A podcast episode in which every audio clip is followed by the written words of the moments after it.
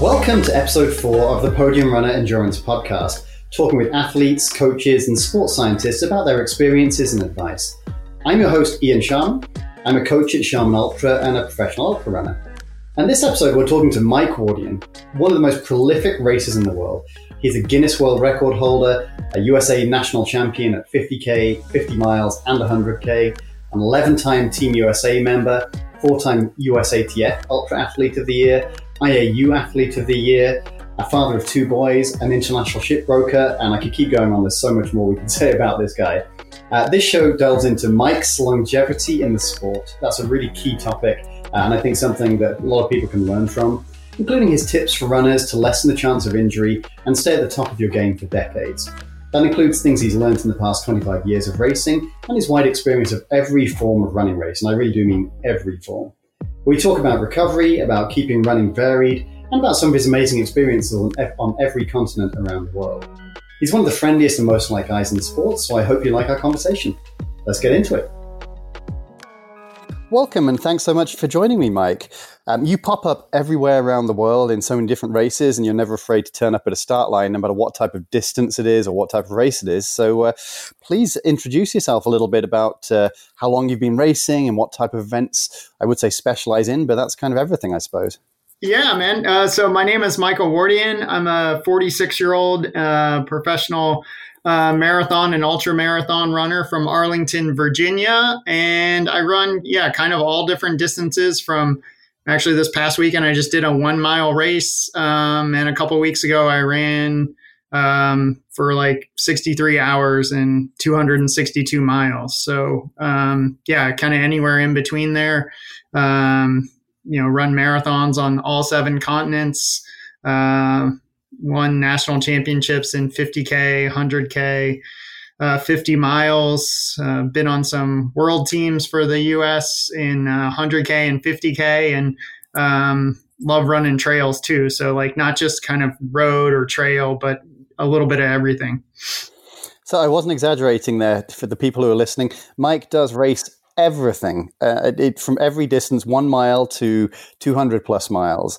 Uh, trail road all around the world. I mean in fact i would guess that almost everyone who's listened to this has probably been at a race that mike has been at. That's how frequently you do things. So uh, given that the, the, recent months have been all virtual races although i know you just did a, a real race in the last week um, how has that been for someone like yourself who is racing almost every weekend normally uh, yeah, it's it's been weird because you would think like with all the races canceled, um, you know, it'd be a little bit less um, busy. But I've actually, I think I've had the busiest year I think I've ever had in my life um, in 2020, just because, um, the, although you know, there's not there's not um, you know in person races. There's lots of virtual races, or I've been doing a lot of um, fastest known time. So kind of like self-directed projects. Um, and I think as of this past weekend, I've already raced 1,243 miles. So, um, so yeah, so it's it's not been much different, and I've done 35 different events.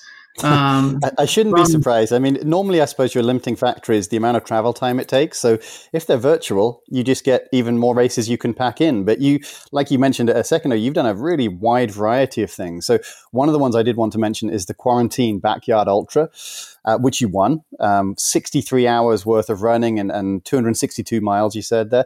So, could you explain what a quarantine backyard ultra is? Um, the, the, backyard ultra is is a normal format anyway, but this was the quarantine version of it, and and uh, also how you kept yourself going for that many hours.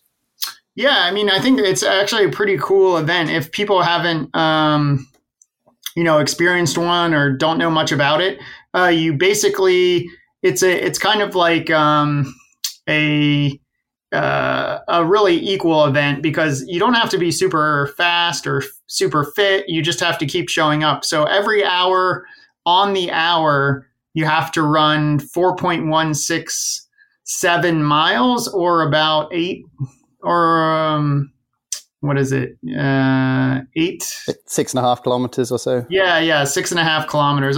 Eight kilometers is five miles. Sorry. Um, so yeah, so you you have to run um, 4.167 miles. And most people just run 4.2, especially if you're doing it virtually, so that uh, you know you're you're not short. Uh, and just to check, the reason for that is so that it's exactly 100 miles in 24 hours. Is that right? That's exactly right. Yep, that's the, that's exactly what I was about to say. So every 24 hours, you cover 100 miles, um, and then uh, the way that it works is, however many people start the race. Um, so I think the quarantine backyard ultra, which was pretty cool, it was kind of done using uh, modern technology. So we did it using uh, Zoom, and then I think it started with like 2,500 or 2,600 people all around the world. So like some people are running in um, treadmills. Some people, like myself, I was running outside around uh, my neighborhood, like um, like a 0.4 mile loop, um, just around uh, a little like part of my neighborhood.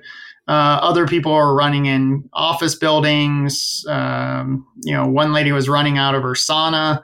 Um, yeah, so it, it, was it was pretty uh, pretty different, uh, eclectic kind of mix and uh, the race continues until there's just two people left, and then the race ends when um, one person can't go on, uh, either because they're not allowed to or uh, because um, you know they just quit. And so, yeah, you, you don't know how long the race is going to be. Uh, you don't know how many miles you're going to cover. Uh, you don't know what the weather is going to be like, and so it's it's pretty cool because it actually used like we were saying, you know, I've raced all over the world at all different distances, but it really used, uh, you know, every skill that I've uh, acquired along my career. And you had asked earlier, you know, when I started, I started, um, my first race was 1996, uh, the Marine Corps Marathon here in Washington, D.C. And I did that just to qualify for the Boston Marathon. And, and I qualified for Boston uh, in my first marathon, running a little bit under three hours and 10 minutes. I think I ran 306 and then uh, went to Boston and broke three hours and kind of got hooked on running and um, kind of been on that journey ever since. And out of interest, were you a collegiate athlete? Did you? Uh, I know you played some other sports, but did you run uh, at college?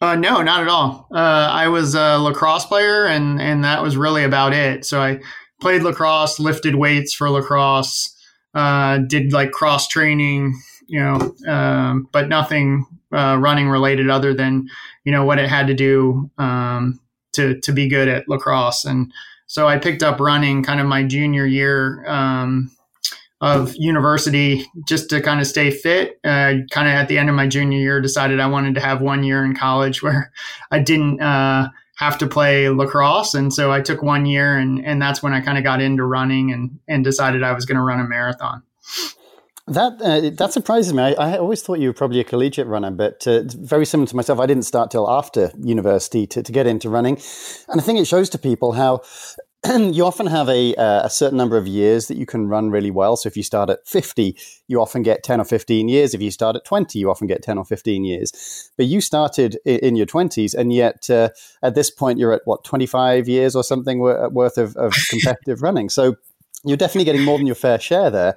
But I think it's hopefully something that other people who are listening in can get inspired by the fact that there's no reason why you can't start at a later date. You don't need to have been a runner when you were at high school and other things but that you can enjoy for a long time. And there's no reason why, if you are smart with everything, you can't do it for a long time too. And and it's not like uh, a lot of sports where once you hit your 30s, you're kind of getting past it. In running, at least, you can keep doing it uh, either for fun or potentially competitively much later. And there are many ultra runners who are even older than you. Um, I know there's someone like Jeff Browning, for example, who uh, won the Hardrock 100 miler the last time it occurred. He's been top 10 at Western States many times. And I think he's 48 now. So a couple of years older than you. So, again, for people listening in, this is a, good sport to be in and something we can keep doing hopefully forever. And I would guess, I, don't, I'm not sure I even need to ask you this, but are you going to run forever? Are you going to run until you're 80 and, and keep doing marathons?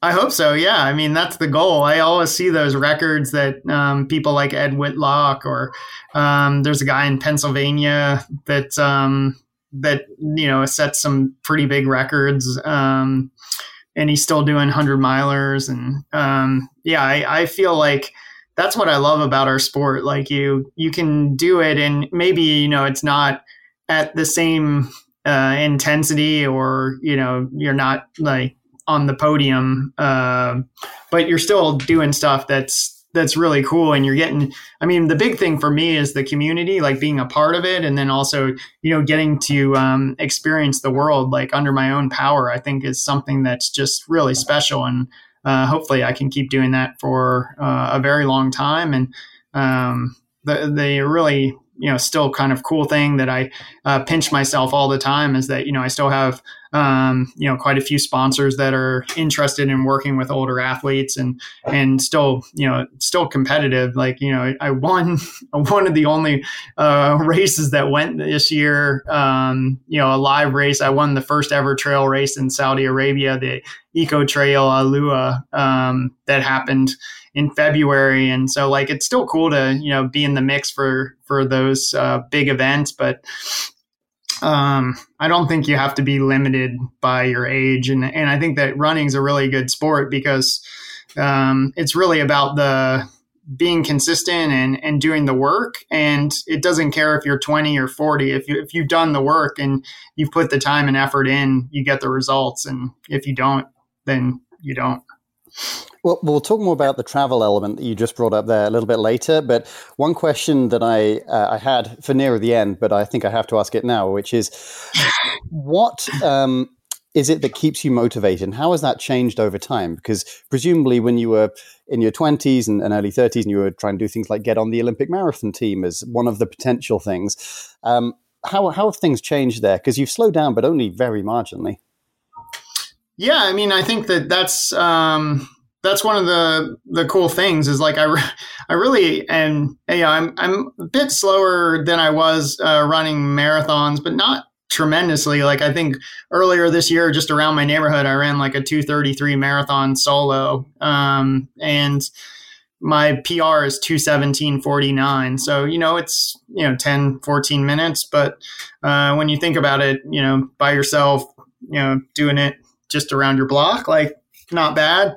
Um, and I think I have been super lucky that I've been able to be consistent and, and really, you know, haven't had to deal with a lot of injuries. And I think that's allowed me to, you know, be still in the mix and, and still being able to do these things.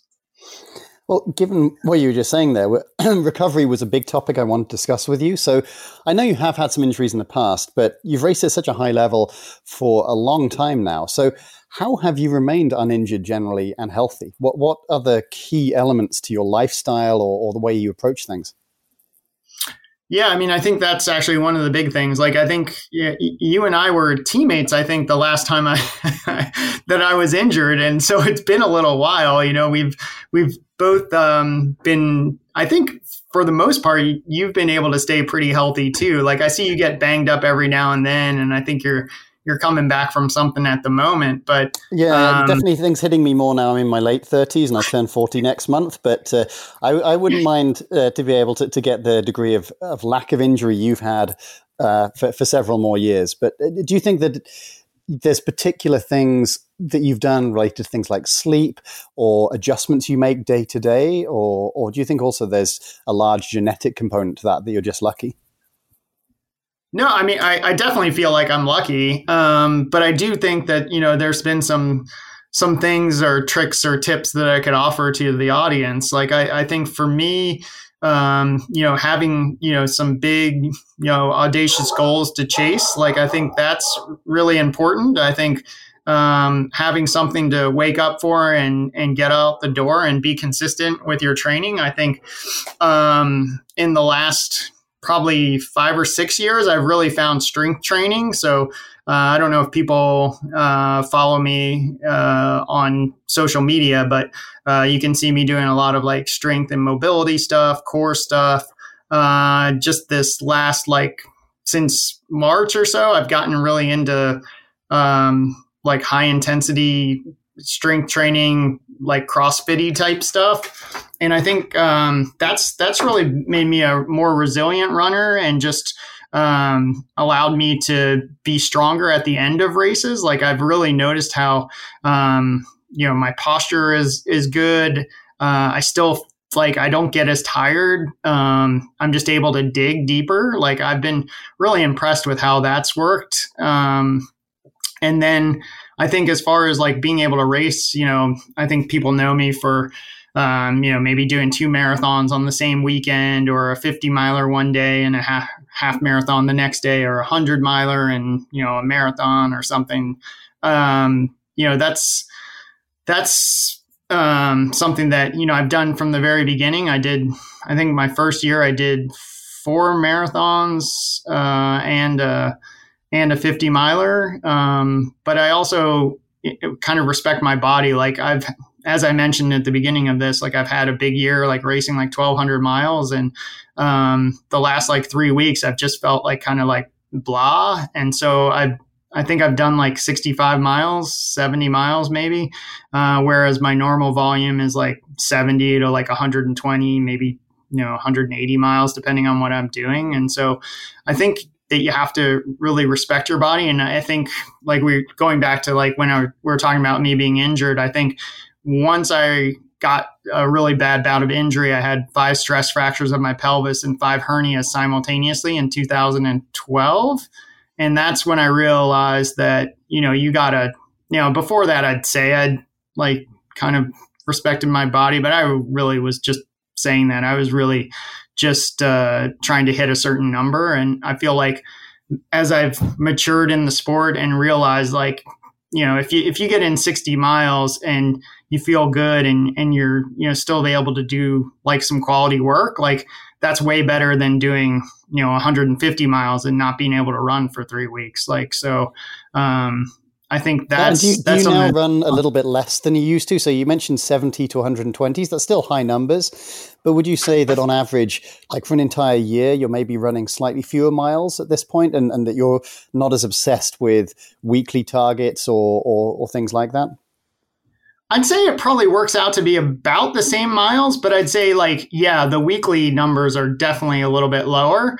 Um, but then if you look at the amount of time that I'm actually working out, like because you add in like the strength training or the cycling or um, you know just you know hiking on the treadmill, like that's actually something that I picked up from you is like the weight vest type stuff. Like that's the that's the kind of stuff that um, I think really allowed me to continue to train and, and and perform at a high level, but that maybe doesn't have as much impact on your body and allows you to kind of recover more and also you know be able to um, draw on those skill sets uh, when you need it. Like I think, I mean, you're one of the most impressive hikers I've ever like met. Like you hike faster than most people run uphill, and like that's when they're really tired. That that's the secret. Got, they've got to be like seventy miles in, otherwise they run uphill much quicker than my hiking.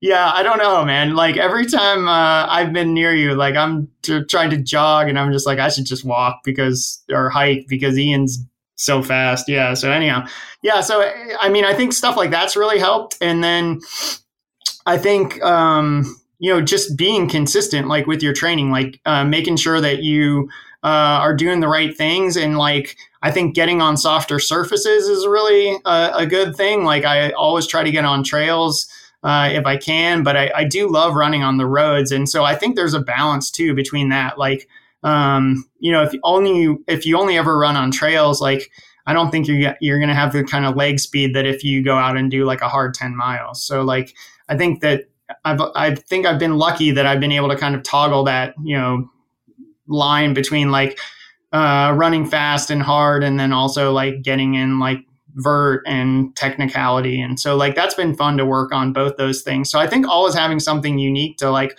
look forward to and to keep your training fresh and exciting has really helped me be able to stay after it and, and keep pushing and keep evolving as an athlete. So it sounds like there's probably four key things that I could draw out of that that you just said. So one of them is keeping things interesting. So you're always doing different stuff. You're always inspired by what you're doing. You're not just running the same race a million times and getting bored of it and not caring anymore. Um, you're keeping it on varied terrains and, and allowing your body to, to be tested in different ways, doing short races, long races, trail races, road races, so that it's a bit more um, holistic and, and, rather than just being one thing again and again and being more repetitive. Um, strength work you mentioned as well, so stuff to help maintain your body's ability to uh, to move well and, and keep the mobility in there as well as the strength. And then um, the active recovery si- side you said as well, like the um, power hiking and and using a weight vest, but nothing that's super challenging there. It's much easier, just low impact things, cycling as well. You mentioned, so th- those are all pretty basic things that I think we'd probably all be aware of.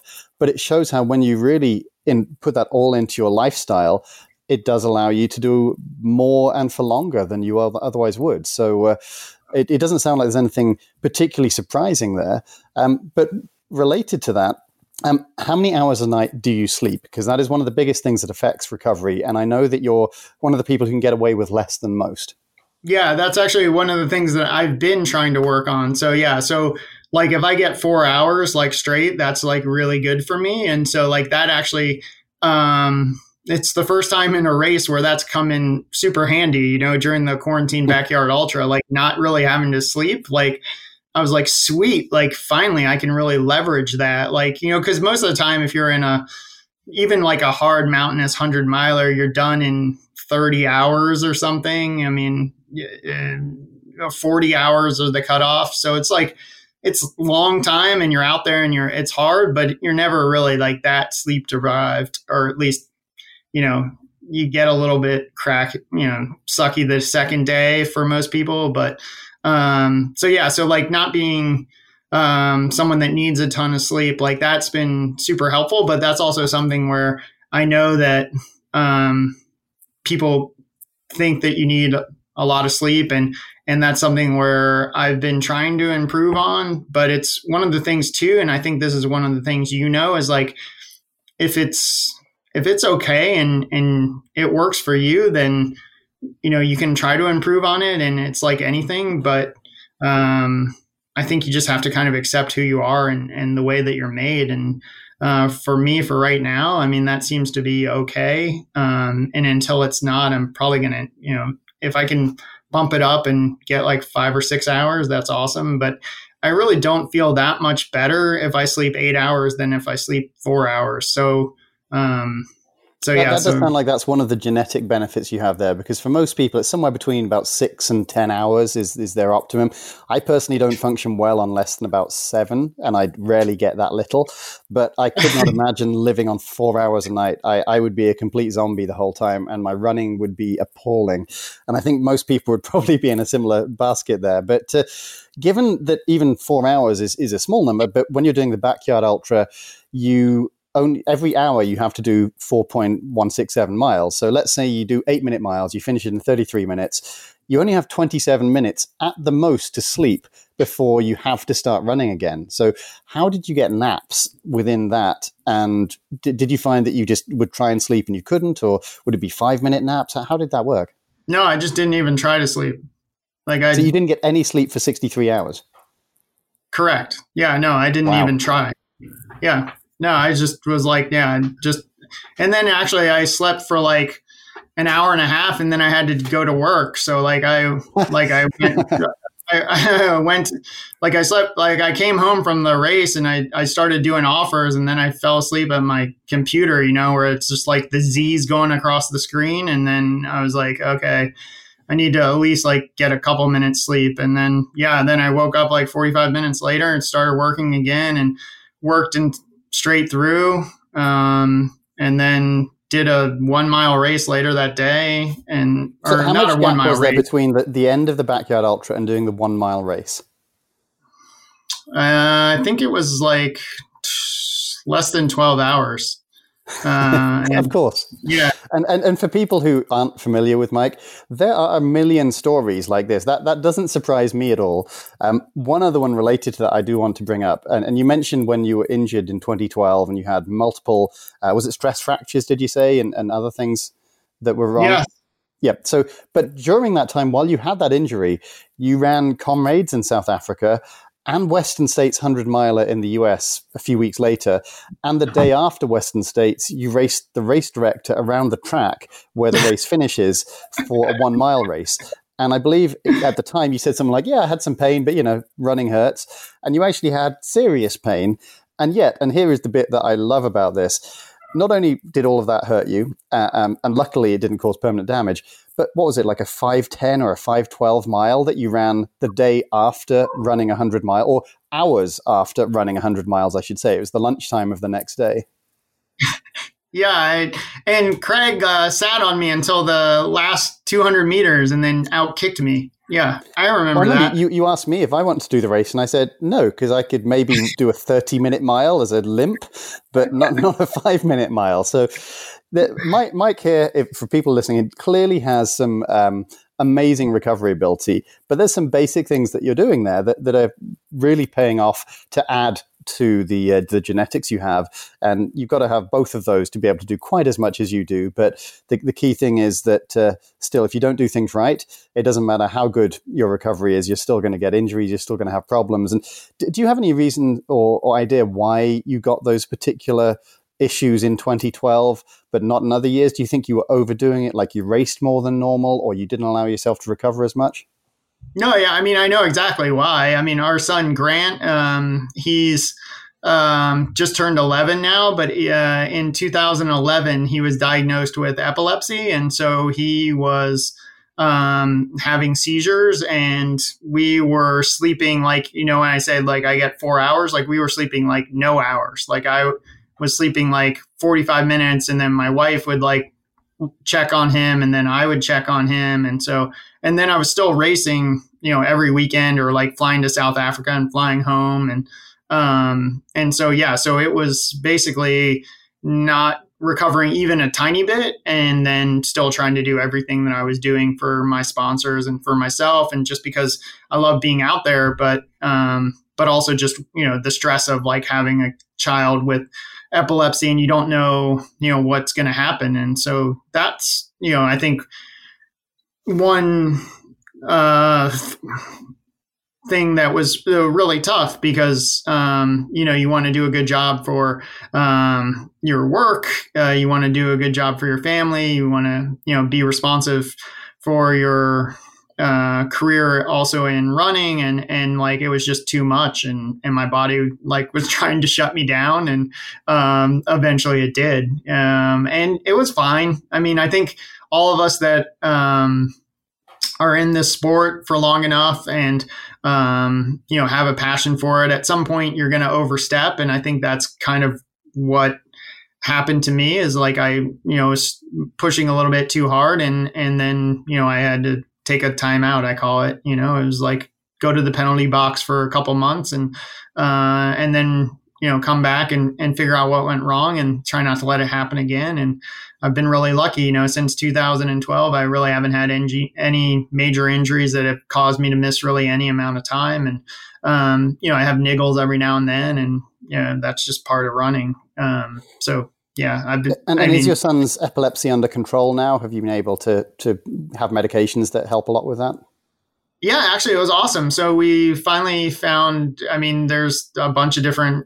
I think there's more epilepsy medicines than almost any kind of um, ailment and we found one that worked well it was called Keppra and he was on that for four years and then he, we weaned him off of it and he's been seizure free um, for going on like five or six years now so that's been a huge relief and also you know one of the things that's you know that I love to do and and that's a big part of our life is you know bringing my family with me their kids have been to I think 18 or 19 different countries and um, five of the seven continents. And, you know, this year we were going to try to knock off the last two. And, um, you know, so that's a big part of like who I am. And, and one of the things I want to do is show them the world. And, um, you know, when, when you have uh, a son or daughter that's, uh, you know, you know, has a medical condition, it's, it's, kind of tough to travel sometimes so that's made it a lot nicer to be able to you know be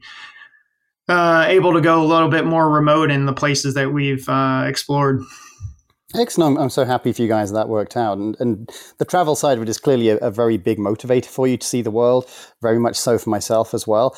Um, I'm just going to ask a couple more things related to recovery, but then we'll, we'll go on to that because I think that's a, um, an important part of your life story and, and, and your racing and, and the things that you've learned as well. But sure. um, I know you, you coach people as well. So what would you say you've learned over the years that helps your runners in particularly, uh, especially related to longevity?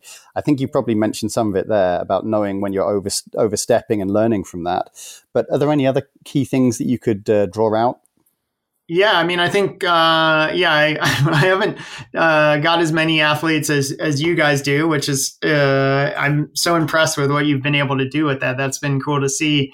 Um, but one of the things that I think that I've been able to instill in my athletes. And it was something that, it, you know, as I said, it took me a long time to figure out is um, it's okay to miss a day. I mean, like I used to think that that was like the end of you know the world like if you know i wasn't able to run you know or i'd run in an airport you know just to get a run in or um, you know hike up and down the steps for like two hours or something while i'm waiting for my flight and um, it's okay. It's it's gonna be fine. Um, and it's it's more important to like get um, you know sometimes your body needs a break and and I think that you know, that that took me a long time to understand. But sometimes uh, when you have a coach, like the hardest part is not you know coming up with the workouts or um, you know motivating the people, but it's, sometimes it's the, tell them that it's okay to to to you know go easy. Like you don't every run you don't have to kill it you know? And so um, i think sometimes the biggest benefit of a coach is just having a second opinion to be like is this stupid that i'm trying to like you know uh, you know put on a presentation for my office fly to china and run a marathon all in the you know two days? Like yeah it's probably gonna you know not end up like you know where you want it to be. And so like sometimes i think that's that's been the biggest thing that I've learned is you know it's it's okay, uh, and then also that cross training is is really important. Like I, I, thought, like when I first started, like if you want to be a great runner, you have to run, and uh, I think that that's true to a point. But I also believe um, that cross training and uh, just general overall fitness um, is really important and impactful. So do you think things like Strava can sometimes be a negative there because people are comparing themselves and they see elite athletes or friends who've done more or who've done more days or other things that they're just arbitrary comparisons? And do you think sometimes that can draw people in? And as a coach, do you sometimes have to say to them, "Look, ignore what that person did. That's that's not you. We have to do what's best for you." yeah, I mean, I think that's that's not true just for uh, clients, but also your for everyone. Yeah, yeah. like when you see like someone doing 200 mile weeks, and you're like, oh man, crap, that's going to take me like three and a half weeks just to catch like up to where they are now. But um, but you also got to realize like I think the biggest thing and the most important thing for me is to like fulfill all of my obligations and do the best I can um, in everything. And so, um, you know, if that means like I'm not gonna, you know, be able to go out and do a four hour run, then okay, fine. I'm gonna make the best of the 45 minutes I have, you know. And so I think that that's that's one of the most important things is to be honest with yourself too. Is like like what what is the goal? What is the end goal? Like what are you trying to achieve? And then um, and it's kind of like a lot of things. It's like do I need to do that or do I just is is it almost just being indulgent, right? Like I mean, because it feels awesome to run like 200 miles in a week. Like I, am telling you, it's one I'll of the. Cool I'll take your word for that. yeah, it's, it's, for real though. I mean, it's like it, you feel like you're on top of the world and powerful, but um, you know, if you if you stress your body like that and you never give your chance uh, yourself a chance to recover and you never um, back off, like um, you're going to be able to do that for a while, and then um, you know it's just it's just un, un, unachievable to to be able to do that for long periods of time. And so like in one way or another, you're you're going to have to you know change what you're doing, and and you know either that's you do it uh, through yourself or you have someone say like hey man that's cool but maybe you should you know back it down a little bit like with a coach or a mentor or um or even just yourself like say like hey i, I gotta you know i gotta know when to say when and uh, and not give in to the peer pressure. But I mean, that's that's one of those things where um, you know having all all the things on social media and people are running up awesome trails or uh, you know at a different event or you know a different part of the world and and you're you know envious or you want to be there. I mean, you got to know uh, where you are and, and what you're trying to do yourself and, and really focus on that. And sometimes that's hard, but um, you know, that's, that's part of like being able to do this for a long time. Completely. I, I think that's a really key thing for people to take away uh, who are listening is that running is a very type A sport. I would actually say that I, of the people I coach, way more often than not, I make them do less rather than more. Because when they come to me, they're usually pretty motivated, but they're often trying to do too much, and then not, they're therefore getting to the point of either overtraining or just doing things that aren't as productive. But because of that type A mentality, it's so easy to say, "Well, I've got to hit X miles per week, or I've got to hit X amount of vert per week, or I, I need to hit these benchmarks in in the build up to a particular race." And ultimately, the benchmarks aren't the important thing. They can be of use, no doubt about that. But if you get too focused on the intermediate points and not on the end point of the race or the even bigger picture of running and enjoying it for the long term, I think it's very easy for people to get trapped into the idea of, oh, I must hit 100 miles a week. I must hit 50 miles a week. And if they're at 48, they just go out and do two more to make 50, that kind of thing, rather than thinking, does that actually make me fitter or is that just a compulsion? Um, so it sounds like that that's something where every runner has probably had to deal with that, including yourself. Uh, is that something now that you have a pretty good hold on? Uh, to a point. I mean, yeah. I, I, mean, it's still addictive. Yeah, for sure. And like, I, it's funny you say that because I saw my Strava from last week and I think it was like 68 miles. And I was like, oh man, I could have just added a couple extra miles for no reason, like to make it 70 miles so I could. And then I was just like, that's just dumb. But, um, but I think that's what makes, you know, us competitive and and also so like it's a balance i think for sure.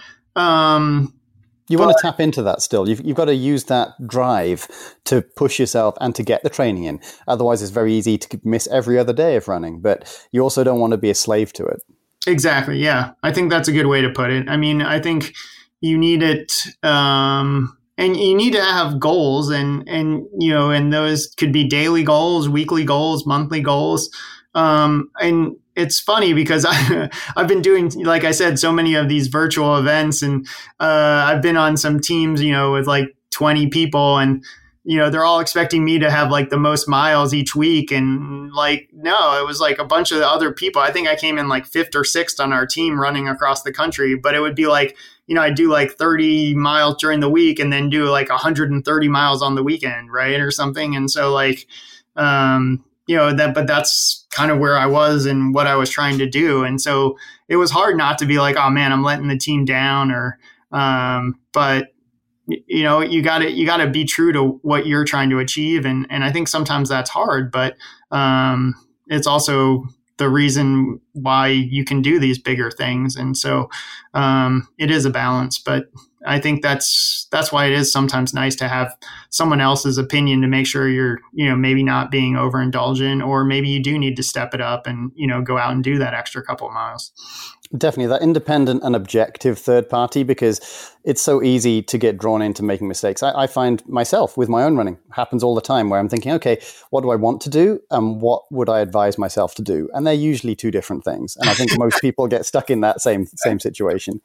Right, but it is also sometimes it's tricky where it's like I, I don't want to do that, uh, but then you get there and you're like, oh man, I'm glad I did that. Uh, and so like sometimes too, it's just like giving yourself the permission or the the push to go out and, and do what you know you need to do. Um, but yeah, I mean that's just like anything. Yeah, definitely. So, do you have any other tips for runners um, as they get into their 40s and beyond that you think would be uh, useful takeaways for them? Yeah, I mean, I think uh, some of the things that that I've noticed, um, I haven't really noticed so much. Um, like they say, like oh, you, you don't recover as fast or uh, anything like like that. Like I feel like that's just kind of in people's heads, and people have said it, and so they believe that that's true. Um, what I what I have noticed is that um, sometimes the heat affects me a little differently. Like I didn't used to, I feel like I got um, as hot as I do now. Um, I also, um, so I just know that like that's just a thing where um, like I just take precaution and, and I'm just careful uh, in the heat.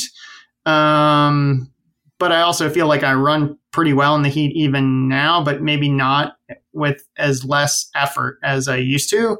Um, so that that was something that I was surprised about. Like just you know, and especially if I do a big effort, like I just feel like it takes me a lot longer time to cool down, um, which is something that seems kind of unusual. Um, I also noticed that I just uh, maybe it takes me a little longer to get to speed, uh, which is weird.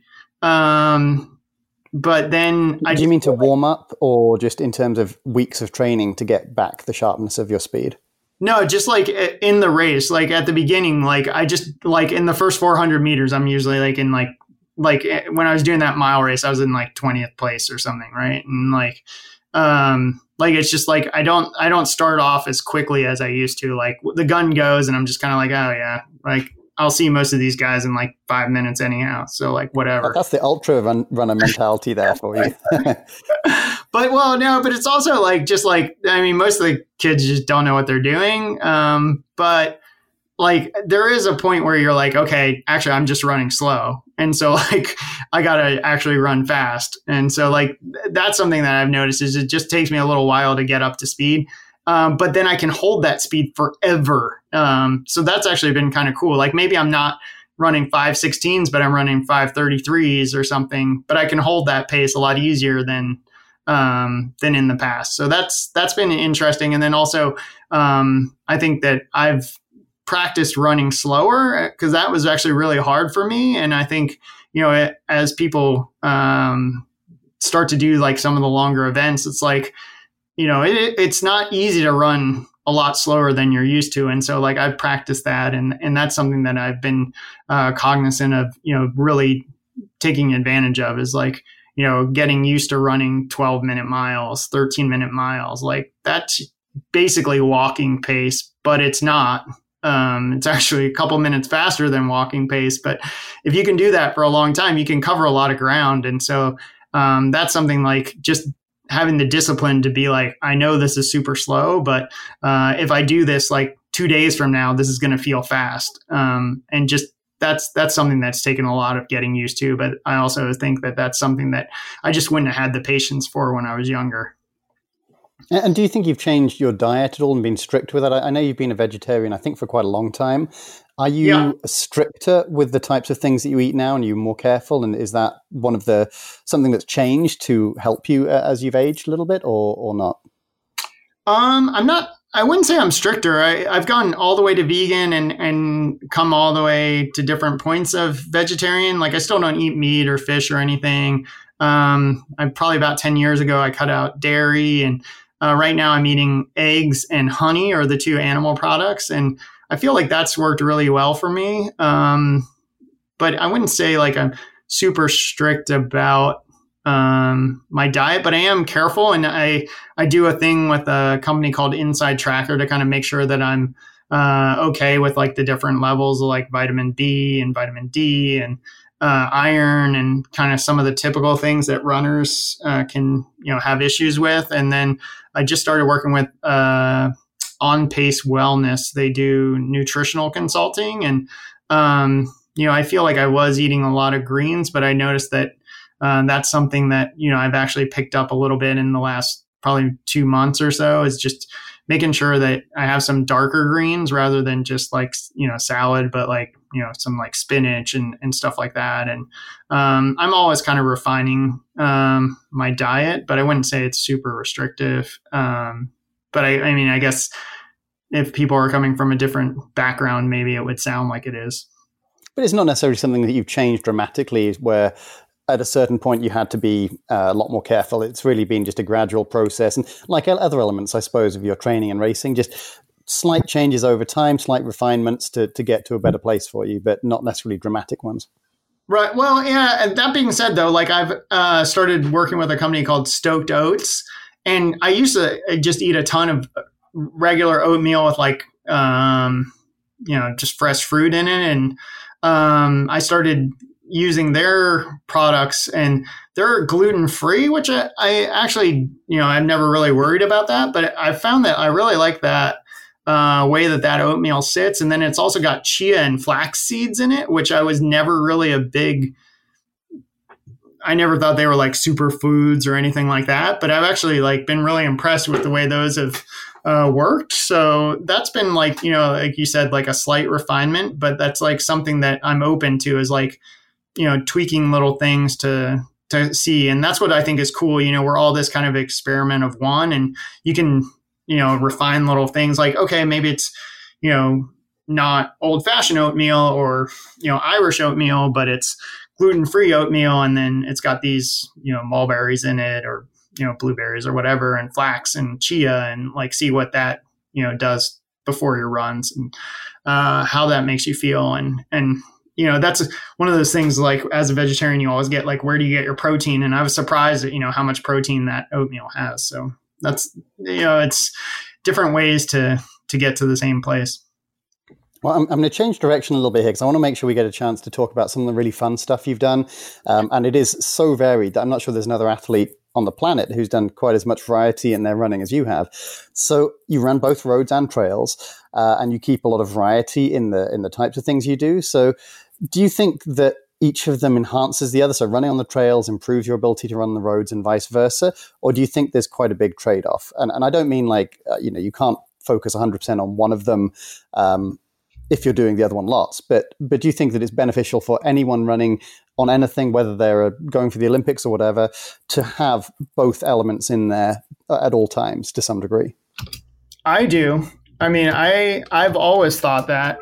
I always thought that um, that running on the roads makes you a better trail runner, and then as a trail runner, you get kind of just this amazing um, workout that builds and and allows you to have so much more strength on the road. So like yeah, I mean, I think, and that's one of the things too. I think that keeps you healthy because you're not continually um, impacting your body in the same way, and it changes like a lot of the different systems. You're especially like, I mean, we don't have a ton of vert here where I live, but we do have some technical trails, and we do have uh, short, steep climbs, and uh, we do have uh, some challenging terrain, and so I think if, if you're good on that, like it's just going to make you a better uh, runner on the roads. And if you're quick, then you can just work so much faster and so much more efficiently through the trail. So, like, yeah, for sure. I think that there's a definitely um, the ability to use elements of each to improve uh, both.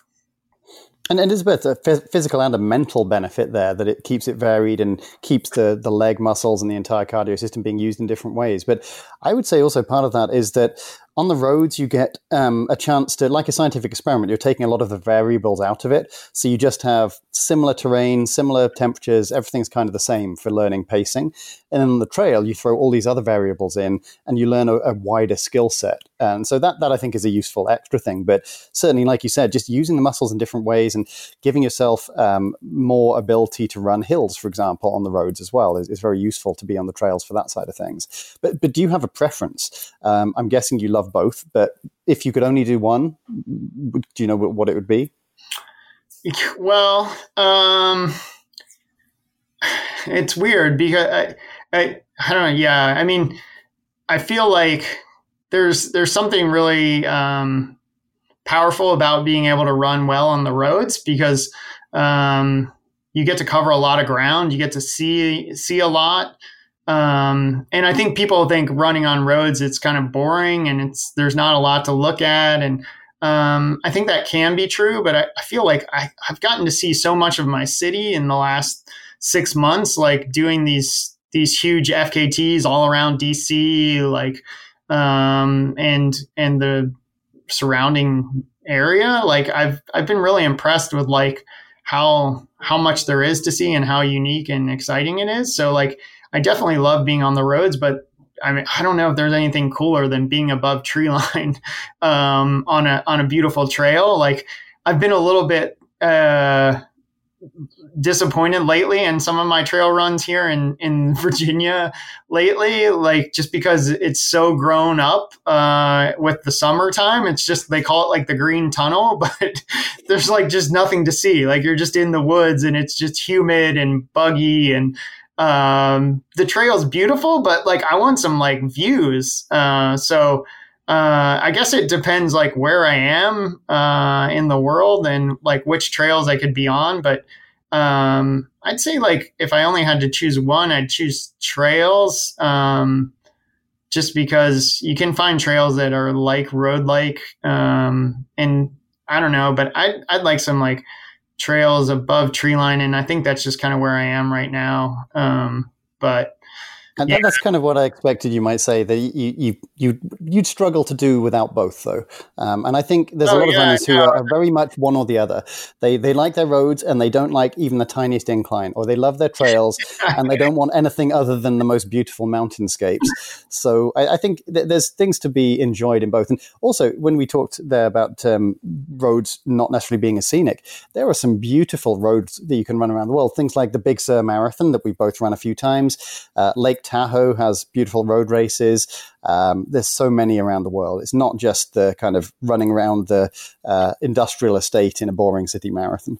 No, and even like uh, I love running like the big city marathons too. Like there's so much beauty. I think in New York City Marathon, like crossing the bridges and seeing the people and running down the boulevards. Like there's something powerful about running down like one of the busiest streets in the world. And the same with like the Boston Marathon. Like, I mean, how much cooler is it like running down Boylston Street on a Monday? Like, I completely agree. Yeah, definitely. Like, how many Bostons have you run at this stage? Uh, I think 17 or 18. Um, wow. And yeah, and it's like, it's super special to me. And I mean, like, Tokyo. I mean, I've done only London once, but like that was a fantastic race. And, um, you know, the Marine Corps Marathon, like there's so many incredible, beautiful road races uh, in incredible places. Um, you know, we've both done comrades, and I wouldn't say that's super scenic, but like the atmosphere there is just electric. And Definitely. I'd say it's like one of the you know most trail like road races I've ever done. Like, yeah, it's super fast, but like you're climbing quite a bit in that 56, 57 miles. Like, it's not it's not a typical road race.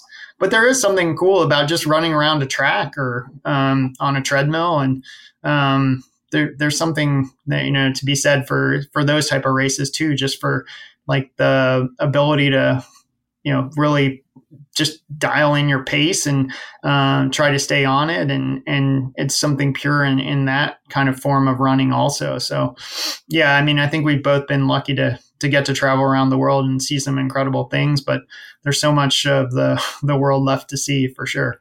And that segues perfectly into my next question which is oh sorry go on. No i was just going to say like if if the U.S. passport's ever like worth anything again. Like... yes, but hopefully that won't be too too long before the international travel is possible again. But my next question was, um, what is the best experience you've had from running outside of the U.S.?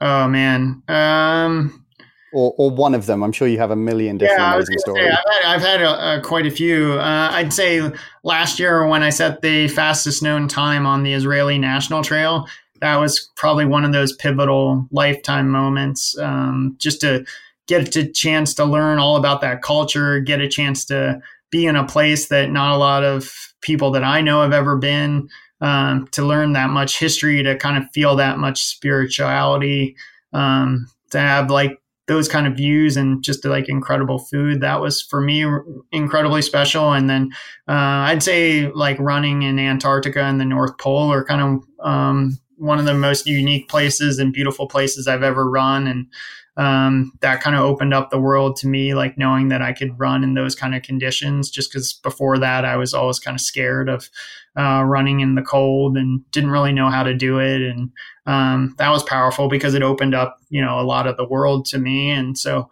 I think, um, you know, those those are those are two places. Like I think running in the Napali coast and Kauai is is is one of those special places for me, and I think everyone listening is jealous just from, from the last 30 seconds of what you said.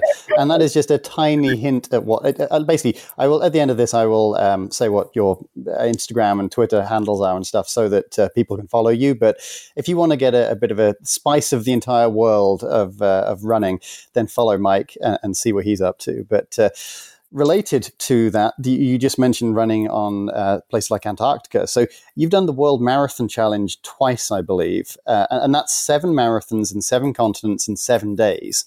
So how the hell does that work? That must just be run, get on a plane, run, get on a plane. Yeah, basically, that's exactly yeah, how it works. Um, yeah, I've been lucky to have gotten to do it twice, and um, both times I was uh, lucky enough to win it. So that was even kind of more uh, unique and cool. It's like you get to do a once in a lifetime thing and and not just once but twice. And um, you know I was I was super lucky both times. But yeah basically you you um, both times I did it you started in Antarctica just because that's the one that's kind of the most difficult to control the elements and to get to. And uh, you run a marathon uh, hope for good weather um, fly back to uh, the first time I did it, we flew to Chile. The second time I did it, we flew to Cape Town and then ran a marathon there and jump on a plane. And then you have a super long flight to wherever you're going next. Um, and you keep doing that throughout the course of, you know, I think it's like 168 hours or something, seven times 24 or something like that. Um, and yeah, you, you just, you just do whatever they tell you to do. And, and it's, that's actually pretty tough because, um, the travel is is challenging, but also like just the temperature differential between like Antarctica at negative 30 or 40 C to, you know, plus 30 or 40 C the next day or and it's not really the next day it's like eight hours later you know you're running another marathon and um but yeah that it's that's one of those events that um i i wish everyone could have a chance to do at some point just because um you don't get to see a ton of the world, but you get a feeling for um, you know different cultures and and just how much people love running in all places. And the amount of um, desire that people have like because it's not all elite runners like i you know there's a there's a few elite Although runners you did have ryan it, hall that you you raced there so the fastest us marathoner ever was there um, but that's in his bulky retired. yeah he's retired now exactly uh, but, but, yeah, I wasn't able to enjoy it. Well, d- during the time, were you actually able to enjoy that, or was it just too hectic to take it all in? No, I enjoyed the whole thing. I thought it was it was one of the most amazing experiences I think I've ever had. Not just once, but twice. Like um, I enjoyed it too because you've done some stage races like Marathon des Sables, and you know what that's like. So this is basically just like a huge mobile stage race where you're instead of you know staying in one location or or moving camp each night, you're basically moving camp around the world, and so you get to see people doing extraordinary things. Like running seven marathons is like a uh, in seven days on seven different continents. Like those people everybody there is covering like 182 or 183 miles. And so like just to see somebody um, reach that deep and and push themselves to those levels is just unbelievably cool and and it's not just the people in the front but the people at all points in the in the race and everybody's dealing with you know blisters and tiredness and t- jet lag and and you know missing their family. And so you're you're getting a chance to witness that firsthand and and just see them battle through it. It's it's really powerful and that's one of the best things I think about all distance running, whether you're watching people come into the Boston Marathon, whether it's an ultra, just seeing all the different people, all the different stories they've had on the day. So I, am sure that's one of the things that you enjoy a lot about the sport as well. But I had one other question here related to um, World Ultras for you, which is what is the hardest race you've ever taken part in?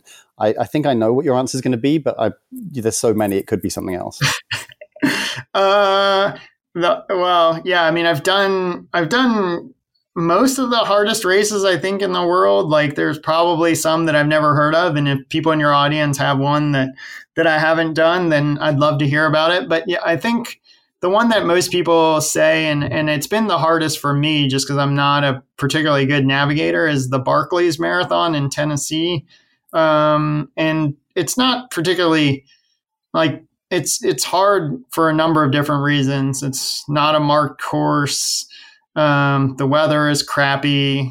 Um, it's a lot of elevation gain um, and technical trail, like not just like a little bit technical trail, but like kind of like ridiculous. Like, yeah, we're not like I got up to the edge of a cliff there and everybody was standing there and I was like, there's no way we're going down that waterfall with all those like dagger rocks and and like you know like sticks that are like sharpened at the edge and they're like oh yeah we are. And it was foggy. You couldn't even see like your hand and they're like yep that's where we go. And they all just like bombed down it and i was just like are you kidding me? This is like insane. Like you're not allowed to do that. And yeah that's that's where he went. And so like i was i was surprised at just how technical and and just difficult it was uh, and then the timing seems like it's a lot of time to go 12 hours to go like 20 miles, but it's more like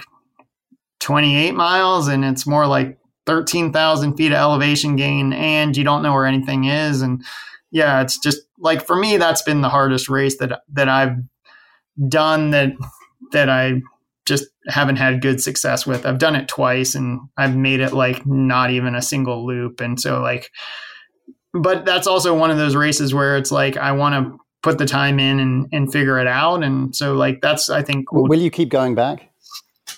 Uh, I didn't go back um, the last time they had it. Like they didn't have it this year, and I didn't go back last year because it was only a, a couple days after I knew I was going to be done with the FKT across Israel, and I didn't want to take someone's spot that actually, like you actually have to be ready to do that race, and I'm not going to take a spot from somebody that actually you know is going to make that a dedication of the first part of their year and so um, yeah when i have the chance to to dedicate some time to to do it right i'd love to go back if i if i was ever considered well, that certainly is an extreme race. And, and just to give people an idea, if you've never heard about it, it's called the Barkley Marathons. And there's a plural there because it's, in theory, a 100 miler, but it's maybe more like 130 miles. You have to do each loop, which is five loops, in what is it 12 13 hours is it or 12 hours?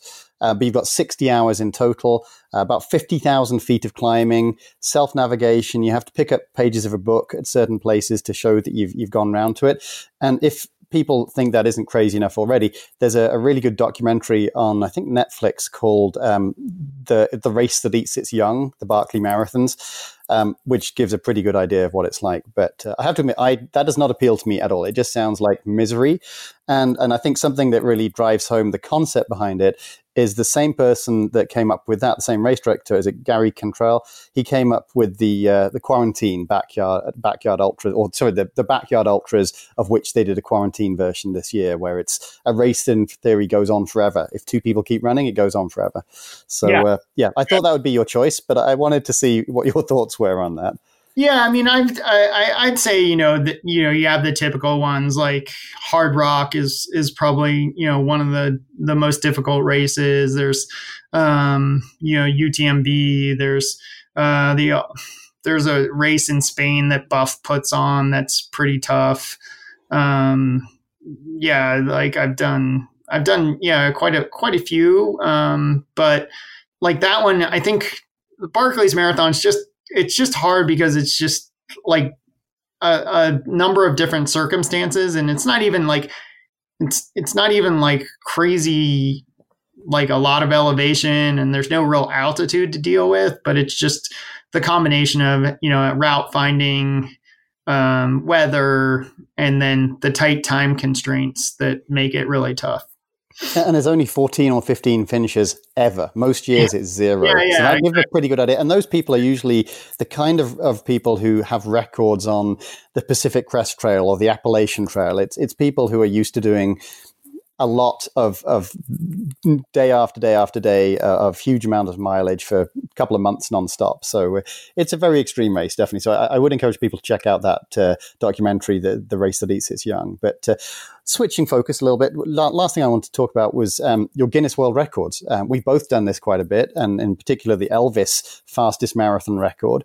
So um, one thing about that is how many of those have you done, and why do you do them?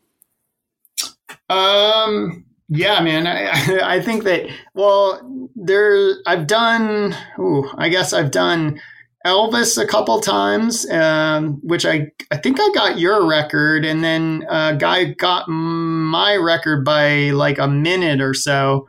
Um, and then I've done Spider Man a couple times, and then I did a world record pushing our son Pierce in a jog stroller and then Grant in a jog stroller. I'm um, trying to think if I've done any other. I've done like, yeah, I guess were they all ten marathon, marathon distances, or were there any others apart, like half marathons? Were they all marathon records? Uh, I think all mine were marathon records. I, actually, I did a half marathon world record uh, on the treadmill, um, but I don't think that was Guinness. Most of the time, Guinness doesn't do treadmill records. Um, so yeah, so yeah, I've done a done a bunch of world records, like 50k on the indoor track, um, 50k on a actually no Guinness did 50k on a treadmill. Um, so yeah, and so I love the story behind that. I just have to to ask you about that. So it was what for a Spartan race thing. You're on a ship, and so you just did a 50k on the treadmill, going for the record, not knowing what time to beat, and you did a bit over three well, hours. I, I think. I knew, yeah, exactly. Like yeah, so I I I well, it was uh, super expensive internet on the ship, uh, so like I just kind of checked the first page of Google and didn't really see anything, and I was like, okay, whatever, I can just run whatever time, and I think I ran three oh six. Yeah, and then so that's a six minute mile for people who, who are doing the calculations there. So not exactly slow. no, yeah, no, and I'd already done a Spartan race earlier that day, um, so so yeah, for me, it was like my first Spartan race, and then I jump on a treadmill on like a rockety like cruise ship, and it was just kind of like a treadmill in the fitness center that we like double checked to make sure that it was like serviced or whatever. Uh, and then I but found, then found uh, out yeah, that wasn't the record, and so you did it again the next day. Yeah, exactly. Like I did it again like 18 hours later before we came into port, and then ran 303, I think, and broke the record. Um, yeah, so I like that, that sums up everything you need to know about Mike Wardian right there. yeah. So yeah, it was it was pretty cool. Like I I felt like uh, that was um, that was a you know uh, it was pretty funny when I got so pissed when I found out like that I didn't get the record. Like some other guy yeah, basically tweeted me back and said, "Oh, that's really cool," but my friend went like 30 seconds faster, and I was like, "Haha." yeah. It, it, seems like that's the kind of things that motivate you. So the, the last thing I just want to finish on there was uh, we've we've talked about so many different types of racing that you've done. Uh, m- most runners don't delve into these this variety of things. You, you do literally everything, every distance, every type of terrain, every country. Um, so do you think that that's a big part of what you love about running? That that ability to both see the world and to meet people around the world is, is that the key thing for you? Yeah, I mean, I think, well, I mean, yes. Um, but I've also been really happy with how my running's been this year, and I haven't really got to meet anyone. Um, like, as for the most part, I mean, I got to at the beginning of the year, but um, I'd, I'd say, like, for me, it's the chance to travel, the chance to explore, the chance to uh, experience things, but also like the chance to test myself and to see, you know, what's capable or what's possible for me uh, at this time. And um, I also want to continue to evolve as an athlete. I don't want to always just be like a guy that runs the marathon. Like, um, so like to to I'd never done a quarantine backyard race until this year, and I did it just because I'd never done it before. And um, I think that that's the same with like I think it'd be cool to go and try for a a six day race. I've never done one of those before. And my big goal this year was to run across the country and try to set the Guinness World Record for that. And so, um, you know, that's been a bit of a bummer that that's been canceled. And, um, you know, hopefully I'll be able to try to tackle that you know in the near future but that's something that you know i'm kind of working towards like i think that would be a really cool thing and um I think that yeah, you, have got some amazing stuff you've already done, and and even just thinking ahead, you've got big plans for the future. And I think that the big uh, overall uh, concept here is that you just love running. That's why you do it so much. That's why you've been able to keep doing it, and and you always have something new as a target. And I think that's something people can definitely really learn from is that you've got to find your why. This is the year to work out why you run, what you love about it, and then be able to focus on, focus on that because races are cancelled. So it makes us think about it a little bit more. So I think that is, is something you really epitomize, Mike. So thank you so much for your time. I'll, I'll stop it there. I could talk to you for many, many more hours about a million other things, but uh, that's uh, enough uh, for our time for today. But hopefully I'll see you again in, in the real world relatively soon. And uh, I'll pass on your details of how people can follow you on the internet and, and other things. But uh, that's been a, it's been a joy talking to you and, and thanks a lot. Thanks a lot, man. Yeah, I appreciate it. You can follow Mike on Twitter and Instagram at, at Mike Wardian, plus his website is mikewardian.com. Contact me, Ian Sharman, at sharmanultra.com, and also let me know if there are particular topics or guests you'd be interested in. We have contact details from Mike and myself in the show notes too. Uh, plus, rating a podcast is also appreciated and will help us get found by more runners searching for this type of content, as does subscribing for the podcast. Check out podiumrun.com for articles for runners of all levels, including the occasional one by myself too.